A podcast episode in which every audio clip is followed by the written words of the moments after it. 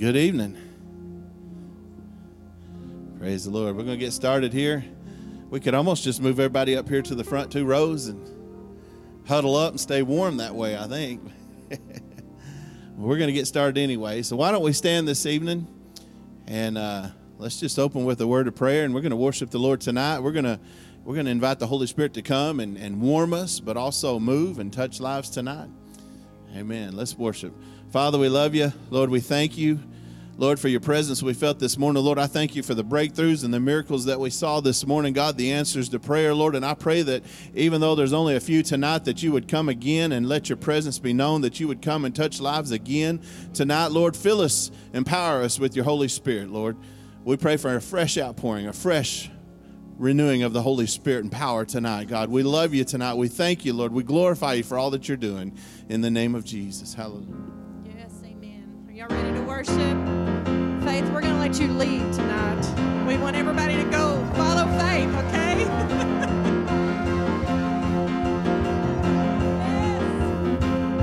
Come on and give the Lord the highest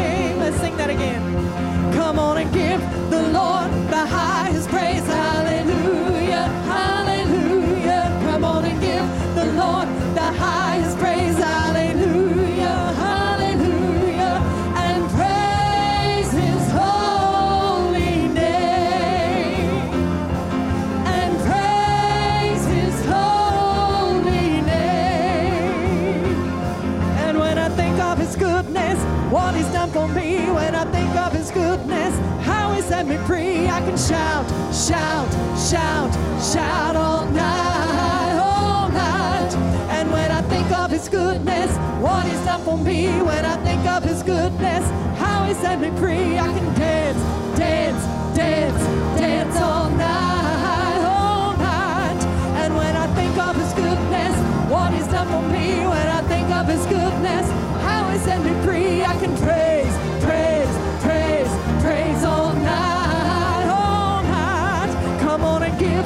Lord the highest praise.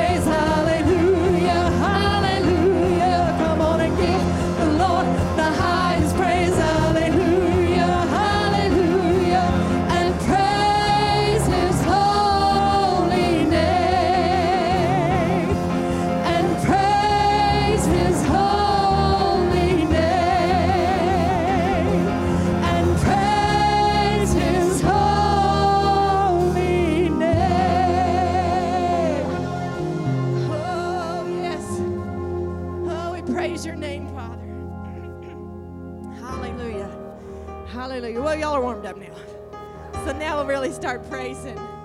Thank you, Father.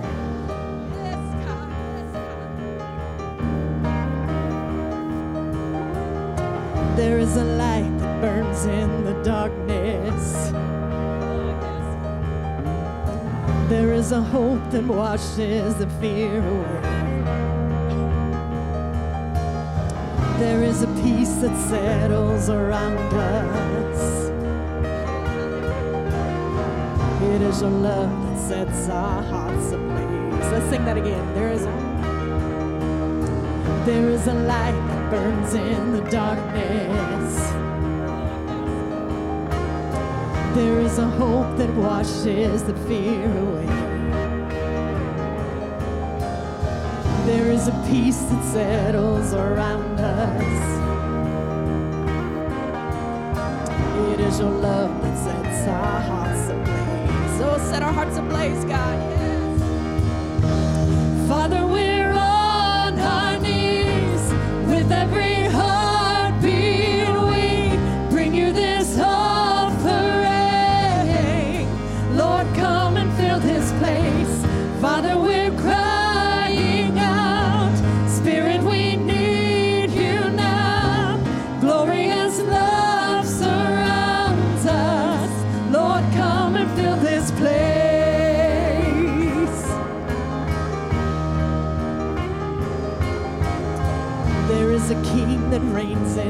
victory.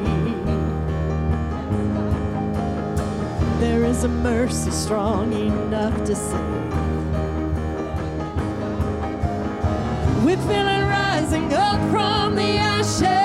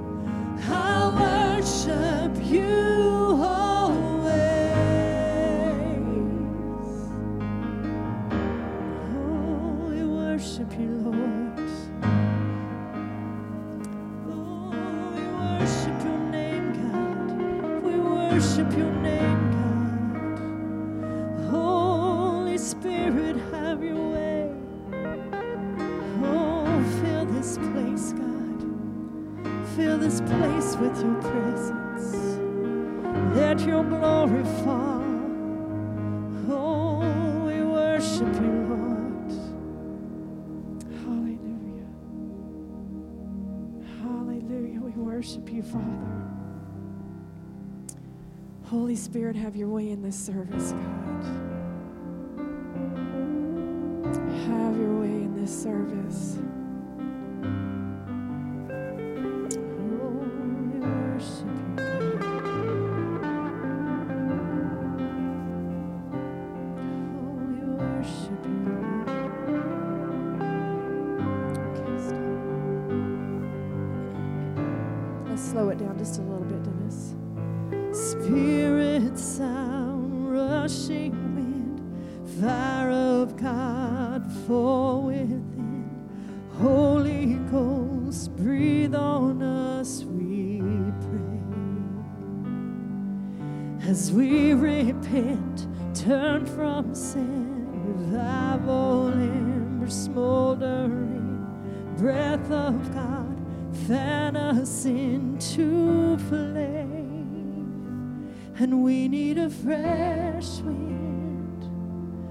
fragrance of heaven.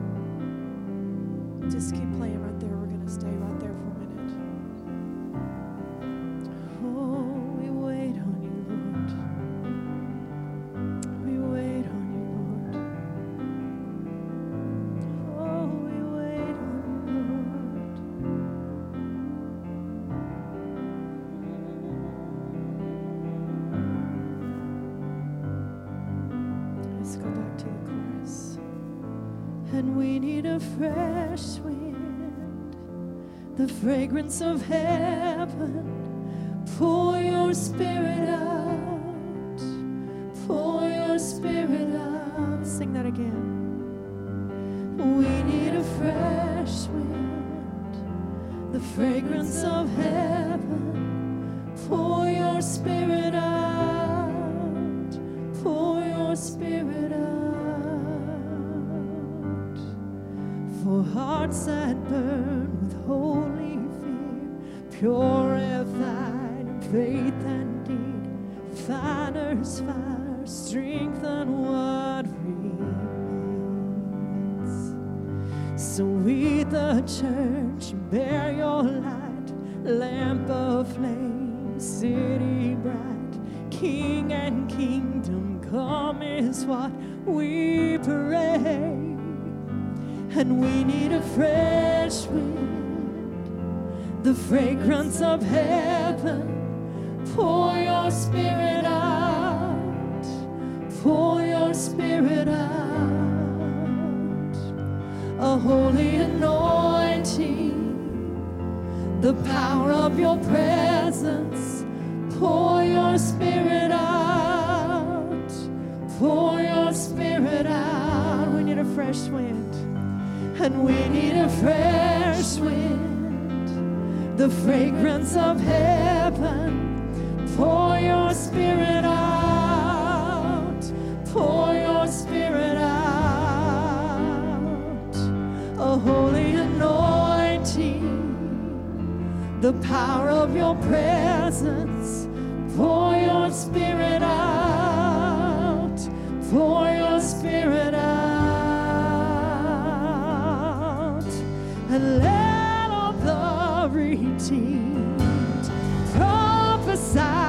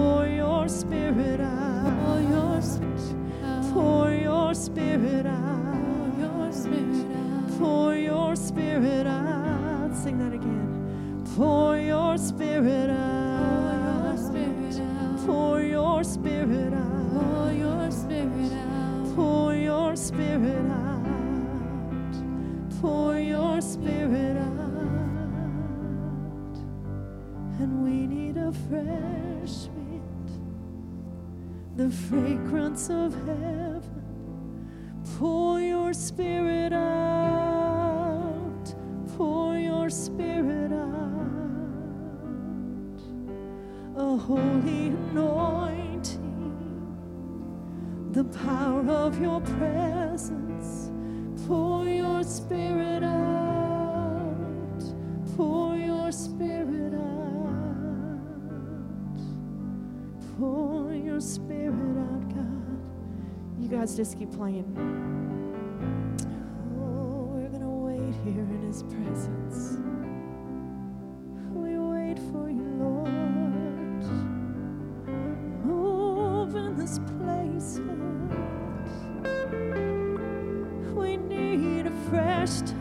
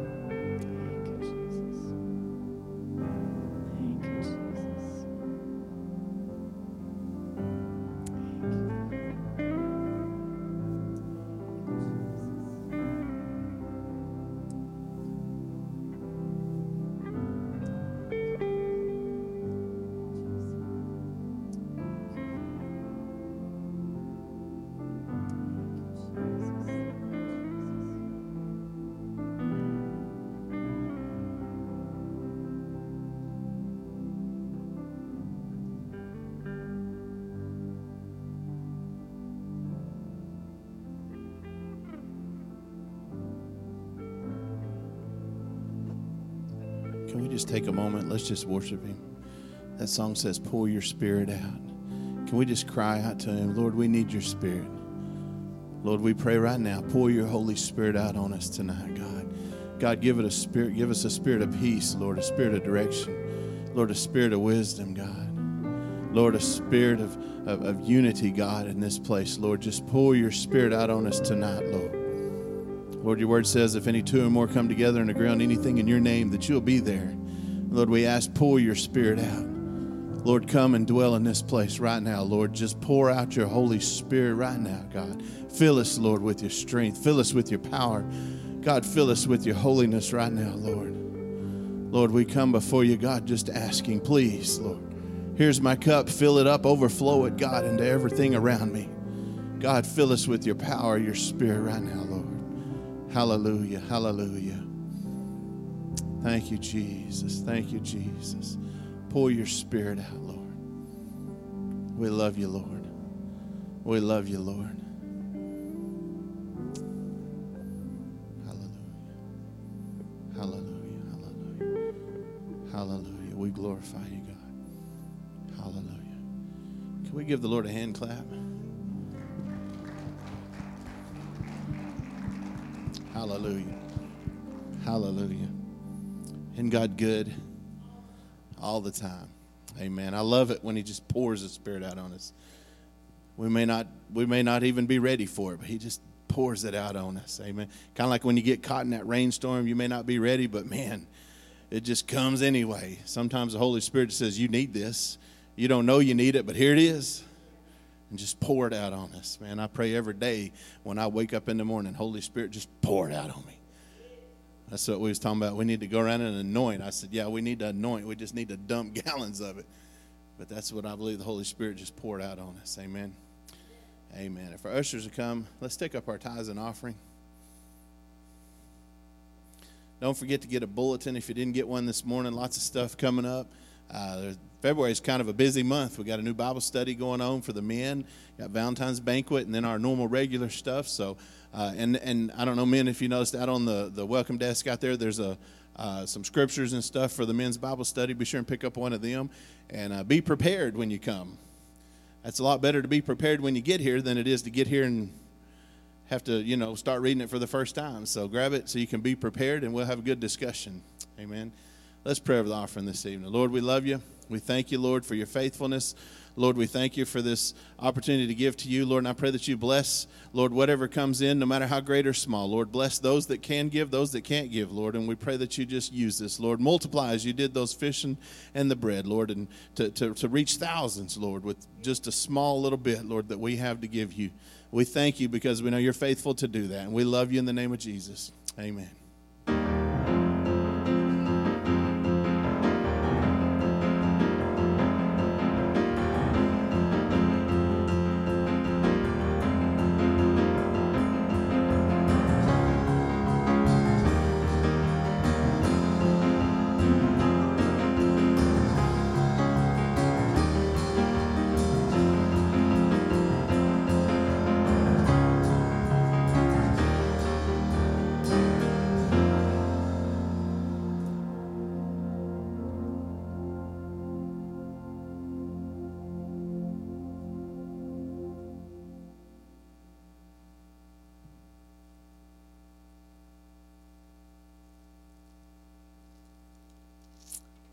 Loving tonight. Amen. We come out in the cold. We love the Lord.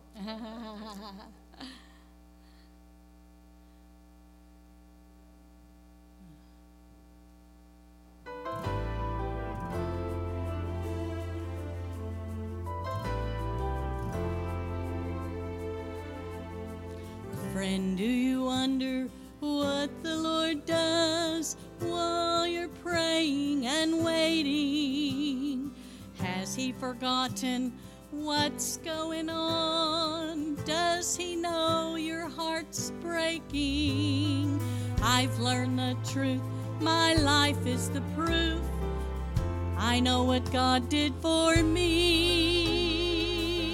I've been in your place. Now through eyes of faith I can see.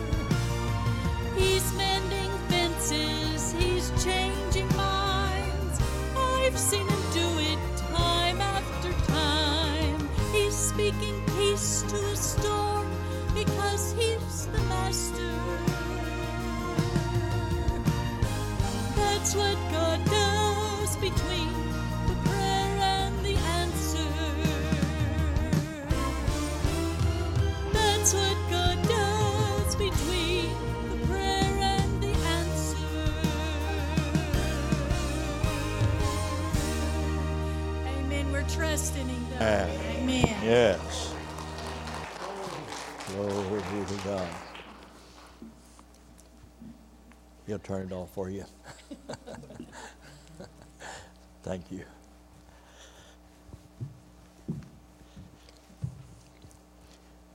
Well, I can just say thanks, everyone, for allowing my family and I to come and just join in. And you've made us feel comfortable, so if you didn't mean to, you sure did.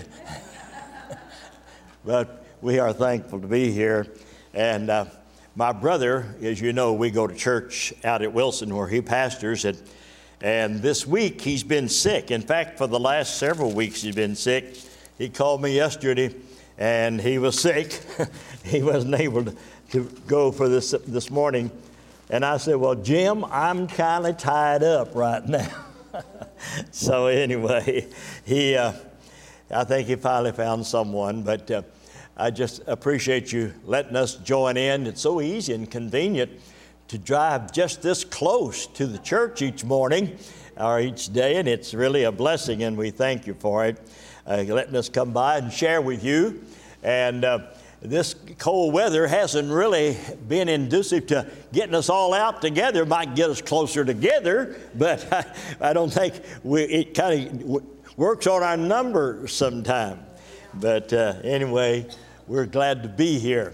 And uh, this morning, I just I made a comment to the, the singers that uh, Dennis, he always picks up, he's sharp to pick up a song, of course, wherever you're trying to go.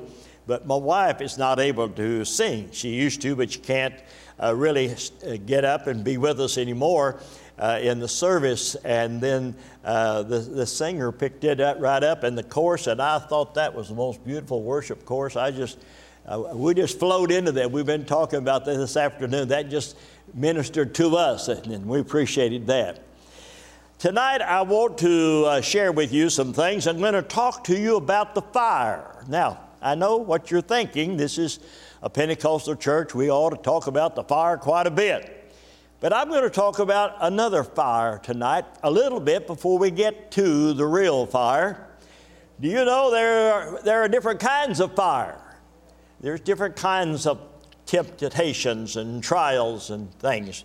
So I'm going to pick up some reading, and I'm not going to read that much because the whole chapter 18 of the Gospel of John deals with where that Jesus is being taken into custody.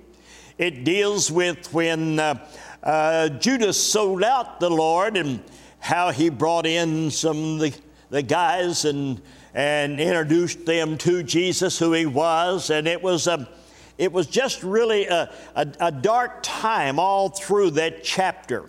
And I, I've read it and tried to glean the good stuff, but sometimes you just don't find all the sunshine you need. And this happened to be one of them. And as I, and I'm, I'm going to read in verse 15, I'm going to kind of pick my scriptures a little bit here just to give a setting for what we're talking about. In verse 15, it said, And Simon Peter followed Jesus and did another disciples, and disciples known unto the high priest went into Jesus unto the place of the high priest, and Peter stood at the door without. I want to read that again. I don't know if you caught that or not, but it really stood out to me. But Peter stood at the door without. In other words, he hadn't come in. And then it goes on to say, then went out that that other disciples, which was known unto the high priest, and spake unto her that kept the door, and brought in Peter.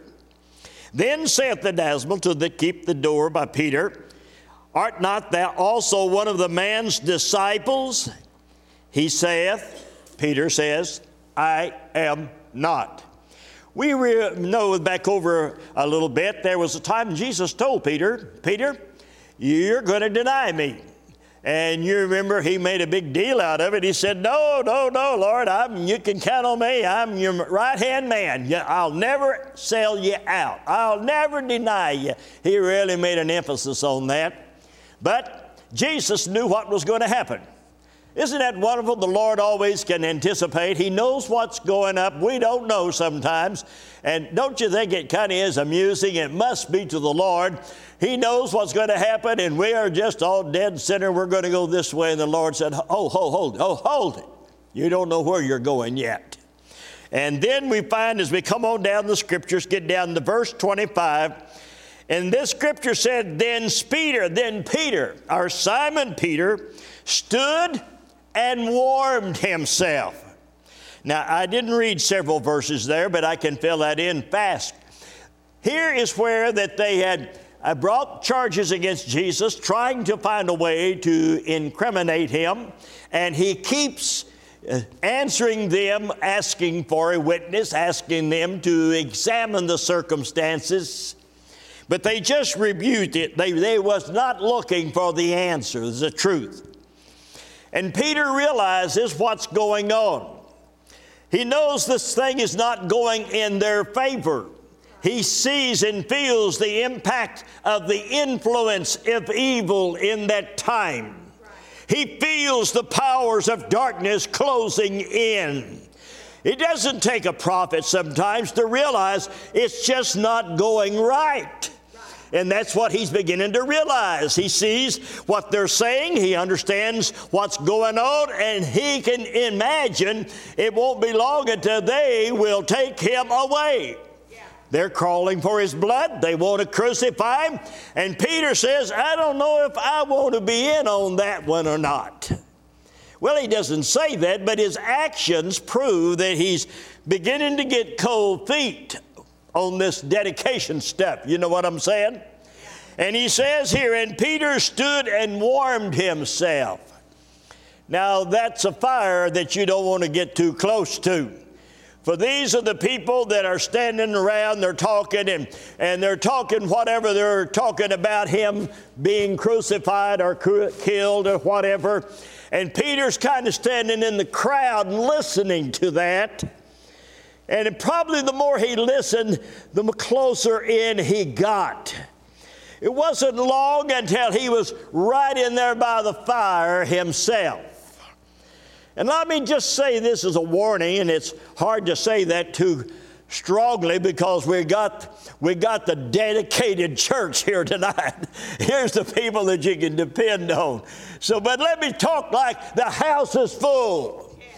And we'll talk like there's people over here that need to get saved, and maybe a few over here, I'm not for sure. so we'll, we'll try to spread this thing out a little bit. I'm not going to hit down the middle too well, so you folks are, are free tonight. the fire. You know, it's easy to back up to the wrong fire once in a while. Yeah. You ever do it? That's it. I have.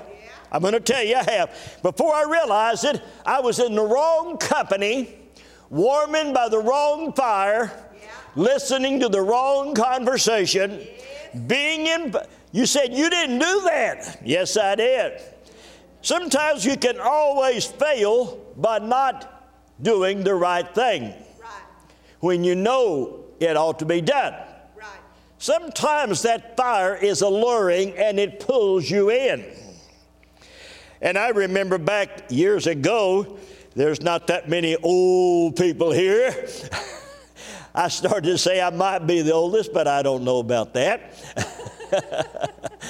we, we won't cast votes right now. but I can remember when I was young that there was always that attraction to be a part of the bunch. You know, we always wanted, wanted to, whatever the gang was doing, we wanted to be a part of it. And it's important identity, personal identity, and have that kind of support when you're in that level of your life. As you get older, you become more secure and less uh, dependent upon what others think and say.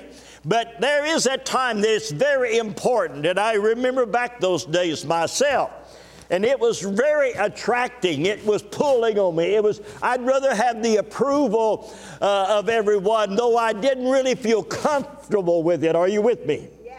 yeah. But I would, I would kind of seek out that place where I was, where I could be a part of the gang or a part of the bunch. Yeah.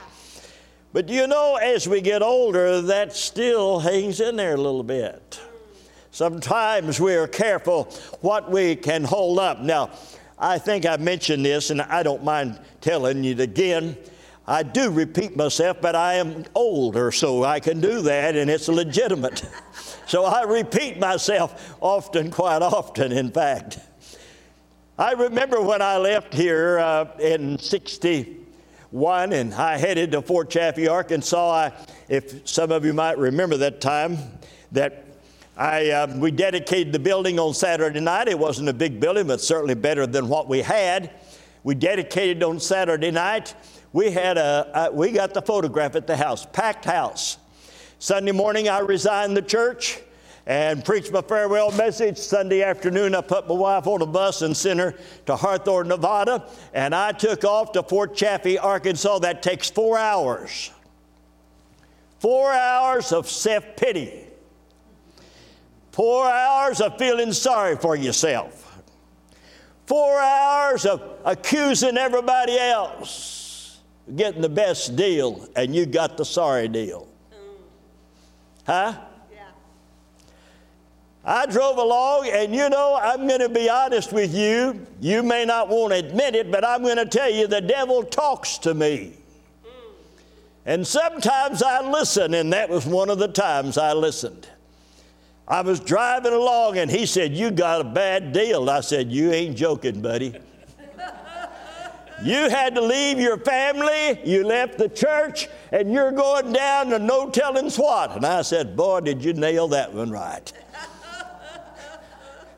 I, don't you hate to uh, know that you've been pinned down, that you they got the goods on you, and there's not a thing you can do. Just yeah, you're right. I, I missed the boat. And I drove down, I had four hours of self pity. It's terrible. Don't ever go to the party. It's awful. It's not as good as I thought it was going to be. I was at this party and I was driving along, and the devil was talking and I was a listening. He said, You know, you're not going to do very good down here. You're going to, you're going to lose out. And he began to name all that bad thing. I said, Oh, no, okay, that, that's not me. Oh, yeah. He said, It happens to all of them. I said, Oh, no, no, no, no, no, no. I talked to the devil. I, I, I know y'all going to say, I didn't know spiritual people talk to the devil. I do. Sometimes I have to tell him to get behind me, but anyway. As I was traveling down, I came through Fort Smith, then I came to a little town called Barling, Arkansas. I don't know if I've told you this, it don't matter. I, I love to tell it anyway. I'm going to tell it for my sake. I came to Barling, Arkansas, and I know I can, if I could have sent into heaven, God said, I've had enough of this.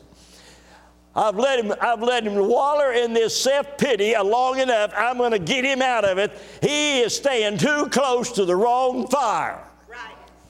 Did you know you can get to feeling sorry for yourself and you just waller in the wrong place? Yeah. You get to burn it up with the wrong heat. Right. Yep. Yep. Are you with me? After a while, you lose sight and you're all swept away with this other thing that's closing in on you. The, the, how you got a dirty dog deal. Used to have a lady in the church where she was she was a doctor, and, and she, her, Naomi got along real good, so she was always over at the house, and she was always talking about getting a dirty dog deal. I never could figure out what that was. I asked somebody one time, I said, What is a dirty dog deal? And they said, They don't know. well, I found out one day the president of the university where she graduated, she said, Come with me, I need a witness. And she, she nailed that guy to the floor. I mean, she told him how sorry that they had done her. And I was embarrassed. I was in the wrong fire that day.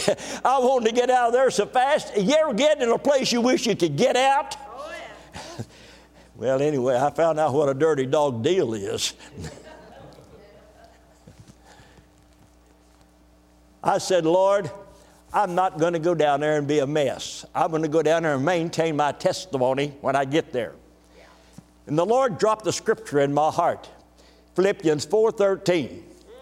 I can do all things through Christ, which strengthens me. Mm. Woo, that got into my spirit, and I began to feel better. I got rid of the rider that was going along with me. Yeah. I said, This is in the road, bud, get out. I can do all things. Yeah. You ever heard the story about the bumblebee? I'll share it with you. The bumblebee is a scientific mystery. They do not understand, they cannot uh, know how it works, that the body of the bumblebee is so large, the wingspan is so small, it's impossible by the laws of aerodynamics and gravity for the bumblebee to fly. You know it's an impossibility. I got good news to bring. Bumblebees can fly faster than I can run. I can guarantee that. Bumblebees can fly. I don't know how they can fly. They know nothing about the laws of dynamics. They know nothing about the laws of gravity. All they know is they can fly. When I was at that point in my life and God dropped that into my scripture, I said, Lord, I can too. I know I can too. I know I can live good. I know I can be victorious. I know I can have a testimony. By the time I got to the main gate, I was shouting happy. I'd put the devil out in Fort Smith, and I was riding with God. it's different who you hang out with. Oh, so Victor, I got in, went to work there. I, I worked in post transportation and the, the troop movement section, and, uh, and we handled meal tickets and TRs, people coming and going off a post or wherever they were going. And I happened to be the one that had to come and sign for them. So they come around, and the joke was Everybody around the office knew what the story was. Because they bring it up, I'd say, I, I, can do all things through Christ, which strengthens me. I said that on how many times a day. So they made me up a name plaque that said, I can too, and put it on my desk. And people would come Is that your name? I said, No. But it's a wonderful thing that you remind me. It's based upon the scripture. I can do all things through Christ, which strengthens me. The devil said, I'd never live for God, but I can too. And thank you for reminding me one more time time I can do it. And I don't know how many times a day I got a chance to say that, and everybody in the office knew what was fixing to happen. Soon as somebody would say, What is that? Is that really your name? uh, no, it wasn't. Uh, but I had a lot of fun out of it, and they did too. But it, it was one of the great messages that I could carry in my heart. I'm going to tell you what, folks, it's not going to always be easy out there, and there is an enemy that warm up the fires to attract us and draw us in if we allow it. If we allow it. But if you come with the determination, I can do all things, that's saying a whole lot, folks. I can do all things. That must have been a little bit of that thing creeping in on Peter there when he realizes that he's now denied but look, if you look in the second part of verse 26, and it said here, and he denied it and said, I am not in one of the servants of the Lord, of the high priest, being his kinsman, whose ear Peter had just cut off, as you remember. And did I not say unto thee in the garden with him, Did I see you there? He said, No, no, no, no, no, no, no, no, not me. I'm going to tell you something. When, eh, when you get a finger in your face, sometimes it's hard to say, I don't know what you're talking about. Because I'm telling you what, you can get accusations, you can get things thrown at you, you can find all kinds of things that will come to charge you. That finger in your face, sometimes, don't you hate to be, be caught when you, it was just a little thing, but you hate to get caught in a lie. It was a little thing, it was innocent, but they said, Well, you know, I don't believe that. I've got a witness that this. I said, Oh, oh, I hate that kind of thing. So it takes, it takes grace to be able to be as honest and truthful about every decision that you have to make. Yes, that's Huh? Amen. Amen. It's hard. Sometimes that finger. You know, uh, I took some classes one time, and one, and one of the things they were teaching us was how to get a confession out of people. And do you know you don't? I found out you don't have to know what they've done. Just hold your finger in their face, and they'll think you know something you don't know. You'll keep a look and say, "What are you thinking about?" I know what I'm thinking, and I know what you've done. And after a while, you said, What does he know? and you don't have to know nothing. Yeah. See, this is a part of the, uh, the interrogation. Yeah. After a while, you say, Well, did you know about this? Is that what you're pointing at me for? you're doing the talking. I tell you a story on that one time. Uh, this is not anointed, but I'll tell it to you anyway. I, I was a dean of men at, down at Waxahachie, and uh, we had um, we had an apartment. We lived in one end of one uh, the ad building there, and then we had three wings off of that's where the where the all the dormitories were. And then I had an office there at the, in the building, and so I'd get up in the morning, go down about eight o'clock. And then on usually every day at nine o'clock, we had chapel, so I would do what I call spot check. I was go by, they open a door, this and a door here, just checking, see if they keeping it cleaned up, everything was all right, everything looked okay, they wasn't breaking up the furniture or whatever. And I would just do that, maybe four or five in each dorm, and I would move on. I got a call one day from a, a uh, dry goods dealer there in town, a store. And he said, um, I think we got some pickpockets or some shoplifters from your school. I said, Oh? He said, Yeah. He said, uh, uh, We've been listening. He named over several items that they were missing, but he said, There is one thing that's missing that would be easy identified. He described the coat. It was a coat and a very unusual description. So I would recognize it. I knew if I ever saw it. So while I'm doing my spot checking, I'm watching for that coat. And one day I opened the door and there was the coat laying on the bed. I didn't say anything. I waited till everybody came back in the rooms that afternoon and went by and I told, I said, uh, Whose room is this? Well, I knew whose room it was, but I kind of wanted them to know that I was uh, looking in there. And we got to talking, and I said, um, I, um, I had a call today from a store downtown, a department store, and uh, they are missing a lot of items, and they told me they knew who got it. And uh, they are fixing to take some real serious measures, and probably some folks will be going to jail, and definitely will be the parents will be called and told about it. And I just kind of left it there, and he said, Well, what do you know? And I said, I know that there is something in these rooms that have been taken from the store. I know that. He said, Well, do you, who do you think it was? I said, That's my business. I said, But there are some shoplifters here, and I'm going to find you before you go to jail.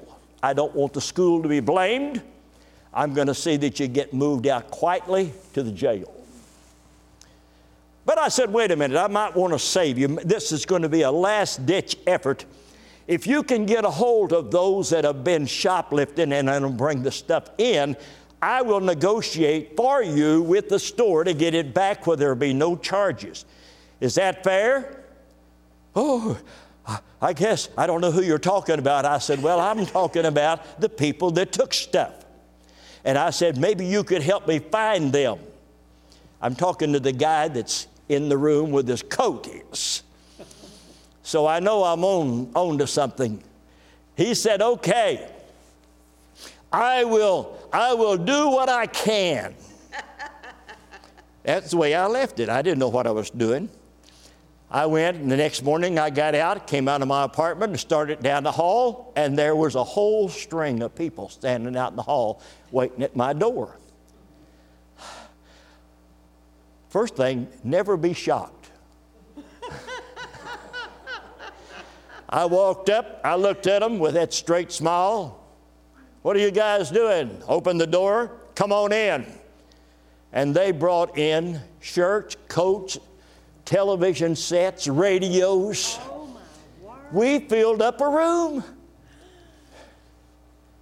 And I said, Sit down. They sat down. I said, I'm going to go talk to someone. I went over to the administration office and I said, We got a little problem here. And I said, I, and I told them what it was, and they said, Well, you're on it. You go, you go trace it down. Well, I spent the rest of the day and I separated them, got them all in different places. You got to do that, you know. You got to get them separate where they can't talk to each other. Then you begin to interrogate them. End of the day, I figured out there was two guys that had set them up, had caused them to go shop, and they would pay them pennies on the dollar for the merchandise they brought in. And this gives them spending money. A lot of these guys going don't have any money, no job, so that was a little money in their pockets. And each time they said, "You're not going to call my parents, are you?" I said, "If you brought everything in, and if the sco- if the store accepts it, parents will never know about it." That day, I made friends and enemies, but mostly friends, because they was begging me, "Don't call Daddy, don't call Daddy. It'll be the end of my schooling." And that day, I learned something about interrogation. You don't have to know what they got, or when they got it, or where they got it. Just let them know you know they got it. And I would stand around, and by that afternoon, Uncle Al, we called him, but he was the uh, he was over um, student body. But anyway, he said, uh, "What did they say?" I said, "You'd be surprised what they confess when they don't even know what you're knowing. you don't know nothing." I learned so much today; it's pitiful. wrong fire. That's what I started out to tell you. Don't get by the wrong fire. If you get by the wrong fire, it'll burn you. Yep. Yep. Right? Sure will. Well, let's turn over here. I see y'all not that interested in that part of it. Let's, let's follow this. You see, you can get under fire and you'll eventually confess if you really want to get clean, right? Okay. Well, let's run over here. I, st- I knew I threw you off a little bit with that fire thing about the devil, but listen, let's get over here and about this other fire. I love this other fire, don't you? Yeah. I like the Holy Ghost fire. Amen. This is it. And uh, I'm going over in the book of uh, the book of Acts. Let's turn over there uh, because that's a good place to get a fire started, isn't it? Huh? Here in book of Acts, and I'm going to read. Uh, in verse 15, I think is enough. You know that enough about that, so I'll just kind of give you that. And in those days, Peter stood up in the midst of the disciples and said, The number of names together were about a 120. Keep in mind, Peter back there, he's in trouble. He's by the wrong fire. He's being accused by things, and by people. He knows he's guilty. He's a dirty dog. He's a dirty, no good, good guy. And he knows he's in trouble. But something has happened now. We're book in the book of Acts. We've had a prayer meeting, and it looks like Peter's a slap dab in the middle of it. If you make a mistake, get in the fire. It'll clean you up in a hurry. It'll burn out the dross. It'll burn out the failures. Yes. In the fire. Isn't it wonderful to be in the fire? Huh? Yeah. You know, the assemblies of God uh, is not, someone said the other day, see, your denomination. I said, I don't belong to a denomination. They said, well, don't you belong to the assemblies of God? I said, yes, but it's not a denomination. That's right. It's a fellowship. That's right. And I said, in the, in the charter agreement, it calls it a fellowship. It's not a church. It wasn't meant to be a church. It's a fellowship. Right. And what happened back in 1914, in April of 1914, there were missionaries getting filled with the Holy Ghost all over the world. There was an outpouring of the Spirit of the Lord, just falling on everybody. I don't care, Baptist, Baptist, Episcopalian, Presbyterian, they were all getting anointed, and, but they were getting kicked off of the missions roll as soon as they found out about it. So they were coming home without a missions appointment, without the support of a missions organization. And a group of these people got together, 300 of them got together in Hot Springs, Arkansas at the Opera House and formed what we now know as the Assemblies of God Fellowship. To be able to bring together these people. It's a missionary effort. That's what brought them together. What got them to brought, brought them into this, con, this uh, fellowship, what brought them into this commitment, and they now have an organization that will back them and endorse them and send them back to the missions field, not as a Presbyterian or a Lutheran or whatever, but as the Assemblies of God. They adopted four fundamentals that Jesus Christ is the Son of the living God, that Jesus Christ is the Savior of the world, He is the second coming King, and He is the baptizer of the Holy Ghost and fire. And that was the four fundamentals. 16 articles of faith began to name how that they were going to be baptized in the name of the Father and the Son and the Holy Ghost. And they were going to see to it that they were things done in a decent and orderly fashion so that they could all agree upon a doctrine that was biblically based. Right. Amen. And I'm glad when the fire fell. And there's so many wonderful testimonies. I got to throw in our personal one. Uh, there was a revival up in Kansas. Uh, a lot of people were going up there, and it was a wonderful time. I know what that felt like, you know, when they had that great revival down in, in Pensacola, Florida. Brownsville Assembly, I believe it was it. My wife and I went down there. We got there three o'clock in the morning. I mean, the afternoon, had to line up for the service. You had to line up. We were just going around the block to get into the service that night. And we were fortunate that because they asked, Is there any pastors? I said, Yes. They said, Okay, you can come to the front of the line. And I got to go in and sit down. That was wonderful. I appreciated that. But I know what the revival spirit that draws people, it gets excitement going. And uh, but they had a revival up in Kansas City, and there's a one-eyed black preacher went up there and got filled with the Holy Ghost, and he was already scheduled to preach a revival in Los Angeles. So he took off out there full of the Holy Ghost, ready to do something. He got out there and his testimony had preceded him. And they found out about him and they said, We don't need you here. We don't need any kind of tongue talking stuff going on in this church. So he goes down to the warehouse district of Los Angeles on Azusa Street, rented a, a warehouse, got him two apple boxes, and had revival. People were filled with the Holy Ghost. People began to get touched all over the West Coast. My wife's mother and dad were out there going to Bible college at Glad Tidings, and they got in on the revival. They got anointed, and they said, We've got to do something for God. And they came out of California out of that Bible college, and they started planting churches all over the southwest part of, Oak, of the United States. And they've got churches now. We've gone back to visit a lot of them in Farmington, New Mexico. I remember the first time my wife said, I want you to go to Farmington and meet some of my family. We went out there and we went from house to house to house. You know what it is. You go around, you don't know nobody. This is Naomi's husband. This is Naomi's husband. I go to church that morning. The pastor wanted me to speak, and he said he didn't know what to call me. He said, This is Naomi's husband.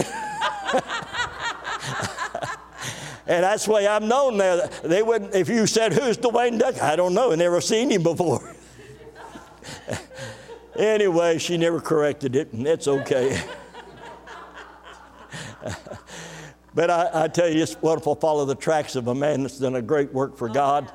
And they, they had helped revivals and they started churches and they did all kinds of work. He encouraged my heart so many times. And I know that God used that family to help me to understand my call and position and they helped curdle that fire, that kindle that fire that needed to be stirred up. And, and they just encouraged me go out there and do something for God. Make it count this time. Do something that would be to His glory. And I can tell you what, church, it's fun being in the middle of the fire. Huh? It's fun to get in the fire. I've seen some great opportunities. And let me just say this this is not a denominational thing. Can I make that clear to you?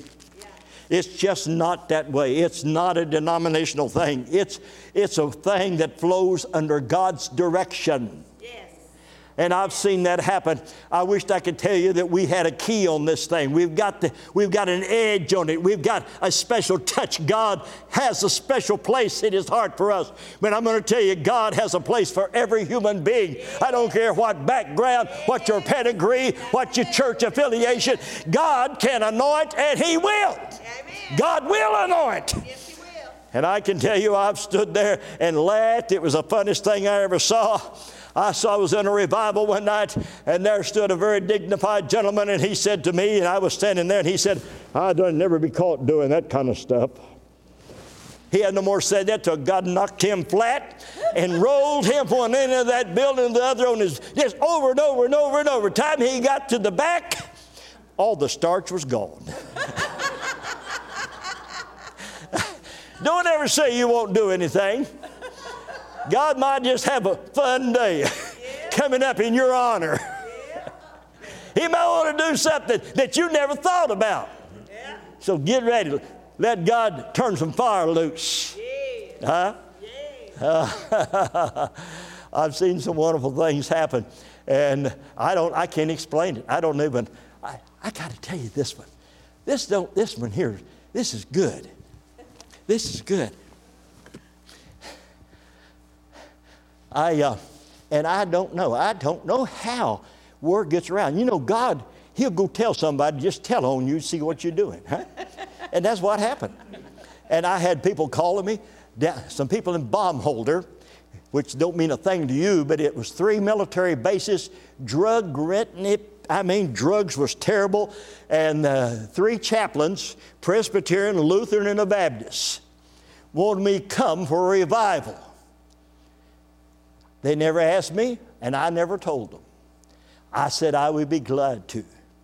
They said, We've got a big tent rented. We're going to be out in the sports field. And, it'll, and they began to tell it. It sounded good. We got there that afternoon. The kids went with us. We took them out of school, took them up there with us. And, we come into town, big banners over the street. The Christ Fest. We're going to have a Christ Fest. That's what they call them. I said, Let's go out there and see what it looks like. I went out there. Have I told you this story? I can't remember. We went out there, and there's this huge tent. Germans got big tents. Uh, they use them for the Christ, not the Christ Fest, it's the Oktoberfest. Yeah, yeah, yeah. but they, they can make them tents, uh, they're huge. They can put sections all in them. Well, they had a big one up out there in the sports field. And where there was people walking around, and I got out and I intercepted one of them. And I said, um, is this where the Christ Fest is going to be held? And they said, oh, yeah, yeah. He said, We're out here praying over this right now. I said, Keep it up, keep it up. I said, I'm supposed to speak. Oh, good, we're praying for you then. We didn't know that. I said, Yeah, keep it up, keep it up. And they were all over the ground just walking and praying, about 10 or 15 of them. So that night we got there, and boy, I mean, they had, they had invited all the mayors, the burgomasters from all of the na- neighboring towns. They had brought buses in from all the different housing. They had crowd. That tent would seat about 1,500, but there's so many sitting around on fenders and out, out, out there in the dark, you couldn't even tell how many was there. It was a great time. And and they took, I don't know how much time they introduced. Everybody there had something to say. Every, everybody had a song. Every choir had a song. I'm sitting up there, I think, well, I don't, I'll get this about midnight, I hope.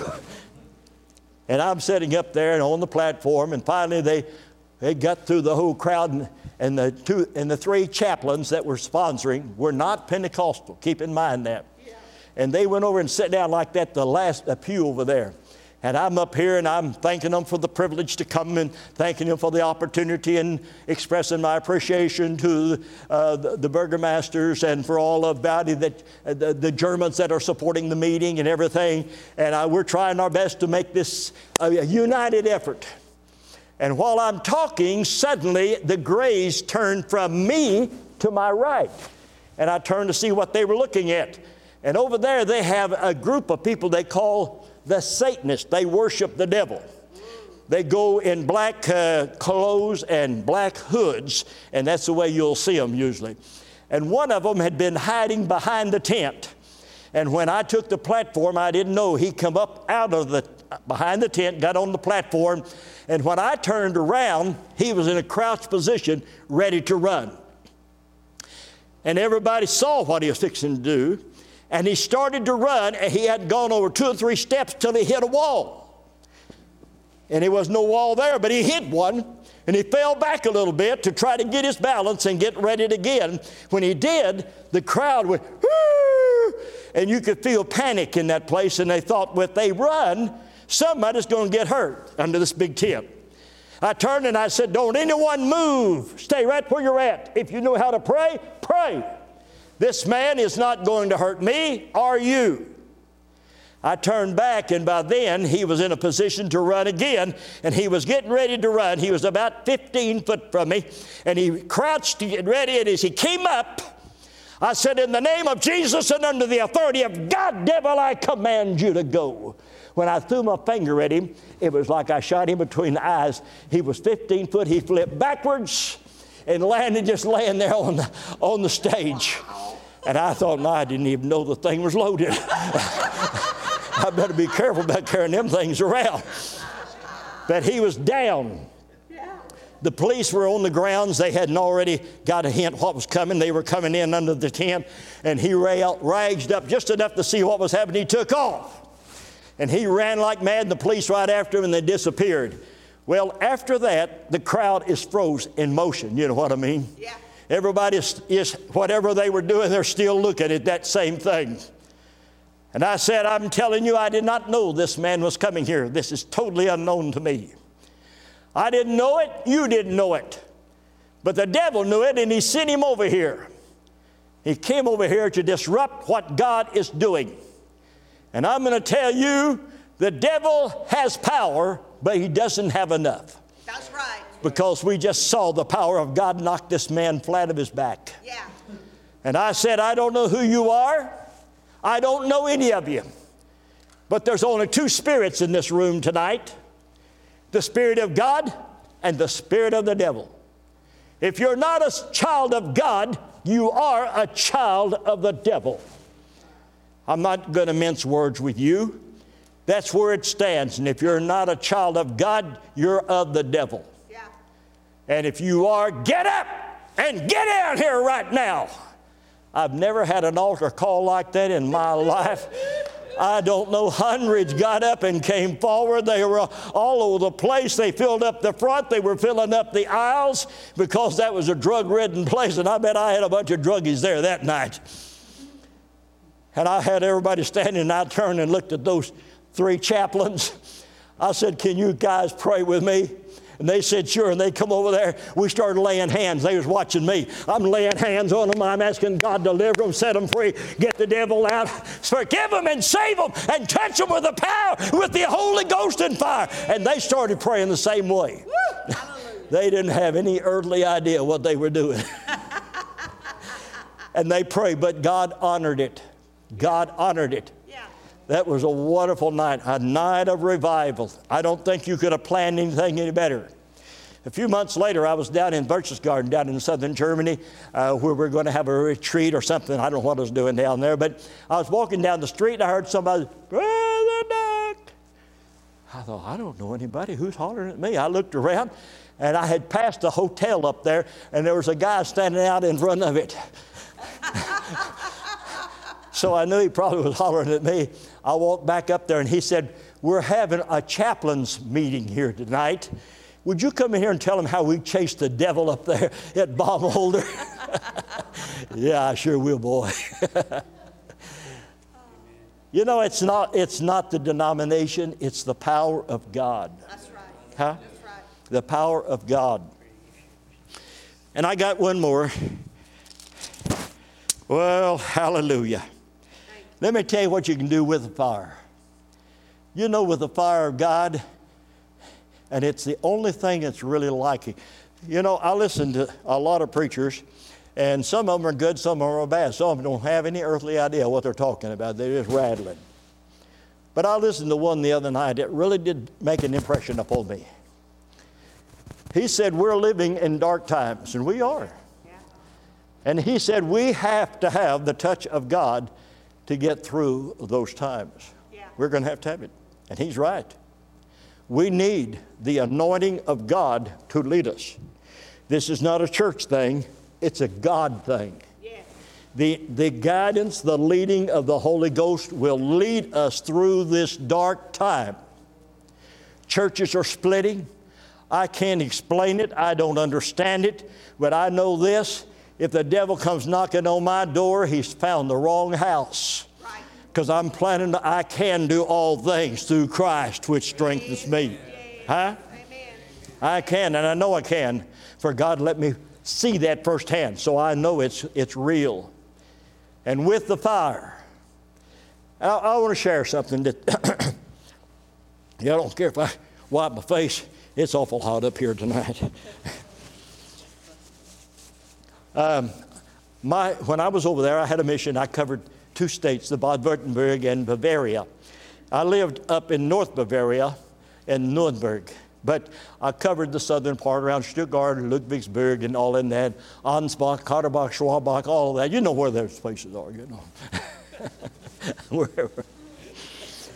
But I'd get calls sometimes, they said, and there's a lady kept calling me. Her name was Terry Lofkin. Terry Lofkin. And her husband was stationed at Patch Barracks. If you're, has anybody in here ever been in the military? Never stationed in Europe? Okay. Patch Barracks is the headquarters of Europe. And in Patch Barracks, you've got more admirals and generals and colonels than you've got fleas. They're all over the place. And uh, this woman's husband was a top of the part of the top command over there. And they, they, they work in buildings that thick with no windows or anything because of uh, secrecy and all that kind. And Terry kept telling me, pray for her husband. Her name was Bill. Pray for Bill. So I prayed for Bill. Then she'd call me, come down here. Bill wants to get saved. I went down there, and Bill was nice, and he was nice to me, but he did not want to get saved. It didn't take a genius to figure that one out real fast. I said, Terry, quit pushing Bill. You wait, let God do the convicting, and you sit back. Okay. A few months, I'd get another call. Bro, brother, can you come down here? Bill's ready to get saved. Okay. I went down there. Same story. I said, Now, Terry, you're going to turn him off before he ever gets turned on. Yeah. You quit pushing him. Okay. Okay. She, and she was a good, good, good lady. But she wanted her husband to get saved so bad. And he was really one of those officials. He's the one that would help run the war in Europe. And he was an intelligent man. You could tell by just talking with him. It's another three or four months slipped away. I got a call, and it was Terry. She said, Brother Duck, you've got to come here. I said, Terry? She said, No, it's different this time. You come, you'll find the difference. All right, I'm warning you, Terry. I'm not coming if you. Uh, no, no, I'm not. I'm not badgering him anymore. Okay, I come down there. I got there. She said, I called Bill, and he's coming over here. I want him to explain to you what happened. Now, this is a woman. She loved her husband. He loved her. But she had got deathly sick. I don't know what it was about. Nobody knew. In fact, they wanted to send her back to the States to, to a specialist to try to figure out what was wrong with her. She was dying. Doctor told her, told him, she's dying. There's nothing I can do about it. And so she, uh, she had, re- had just went, had, had lost everything. I mean, she was down to nothing. She couldn't even talk. That's how, I mean, she was in bad shape. She'd have to write notes just kind of when she needed to get up or need to eat or anything. When I got down there, Bill was there. And Bill said, Let me tell the story. And he said, My wife has been deadly sick, just deathly sick. She's dying. Doctors told me she was dying. He said, I took off work. I came over here. I've been sitting here by her bed. I wait on her hand. I do anything she wants. And he said, One day there, I was sitting there and I said, Terry, I would give anything in the world if you could just be able to be like you used to be. She took her pad, get saved. He said, Terry, I thought if that would change anything, I would get saved in a minute. She says, Get saved. He said, I knew she was dying. I knew I had to grant her last wishes. So I fell down by her bed and I cried out. And I said, My God, my God, have I caused my wife to die? If I have, forgive me and forgive me of all of my failures and make me one of yours. I want to be like Terry. And he said, instantly, I felt like my soul had just went to heaven. I felt this grace, this glory, this power, this love. You know what it feels like. And he said, I felt it so wonderful. I just opened my eyes and Terry was there, and I reached across the bed and I said, And bless Terry. And she was healed instantly. so when I got there, they both were going like this, trying to tell me what had happened. Let me tell you what, what God does is great. Yes, it is. God can do it. Yes, He can. Huh? Yes, He can. Let me tell you about this fire. It's not going out. They're going to try to put it out. They tried it. The, this COVID thing, one of the biggest efforts there was to try to destroy the church. Yeah. And it did a pretty good job. Yeah. It did a good job. 50% of the people that attended church go to church now. That's what the last statistics was. They're just not going. And, and a church, one church I was pastoring up at Sulphur, running 150. I went by there the other day, got a for sale sign, and they have closed it down and sold the building. They just grieved my spirit. Grieved my spirit. I can't understand what's going on. There's a, there's a devil at work, but I think there is going to be a remnant that will hang on to heaven with the fire of God and will deny the enemy any ground, anything, any word, any action, any deed. And there's going to be a cry made from heaven. And it'll be an echo here on this earth where, Come, Lord Jesus, come, Lord Jesus, we're waiting on you. And I believe that time has come. Well, I've told you all I know. Let's just praise the Lord. Would you do that? Heavenly Father, hallelujah. hallelujah, hallelujah, hallelujah, hallelujah. Thank you for the fire. Thank you for the anointing. Thank you for the grace. Thank you for the glory. Thank you for everything you do for us, for everything you give us. Thank you, Lord, for our homes. Thank you for our churches. Thank you for the anointing. Thank you for the grace. Thank you for the power. Thank you for the glory of God. See, let God do something in our hearts and life. Do you want to talk?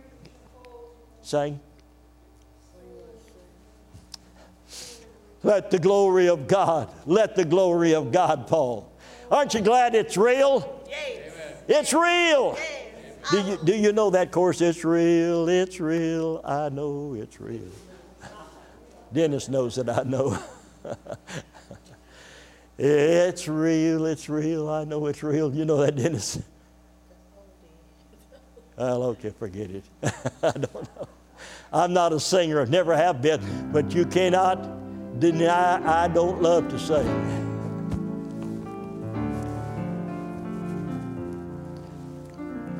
See if she knows it.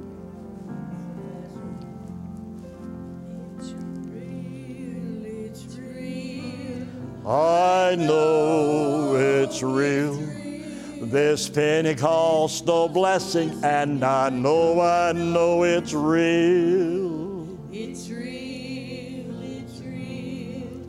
I know Oh, yes, I do. And I know, I know it's real. Well, praise the Lord. Amen. Stand with us if you will. I, I want to thank you again for tolerating us. I guess that's the right word. thank you for your, your encouragement and thank you for looking like you're happy. There's a lot of unhappy people. Did you know that? I met a lot of unhappy people. I, I just want to praise the Lord. We're going to go praising the Lord. You know, it might be snowing out there. I thank, I thank the Lord for the snow. I thank the Lord for the rain. I thank the Lord for the cold weather that kills the bugs and gives us a fresh start next spring. Amen. God bless you. Go home and eat fried chicken.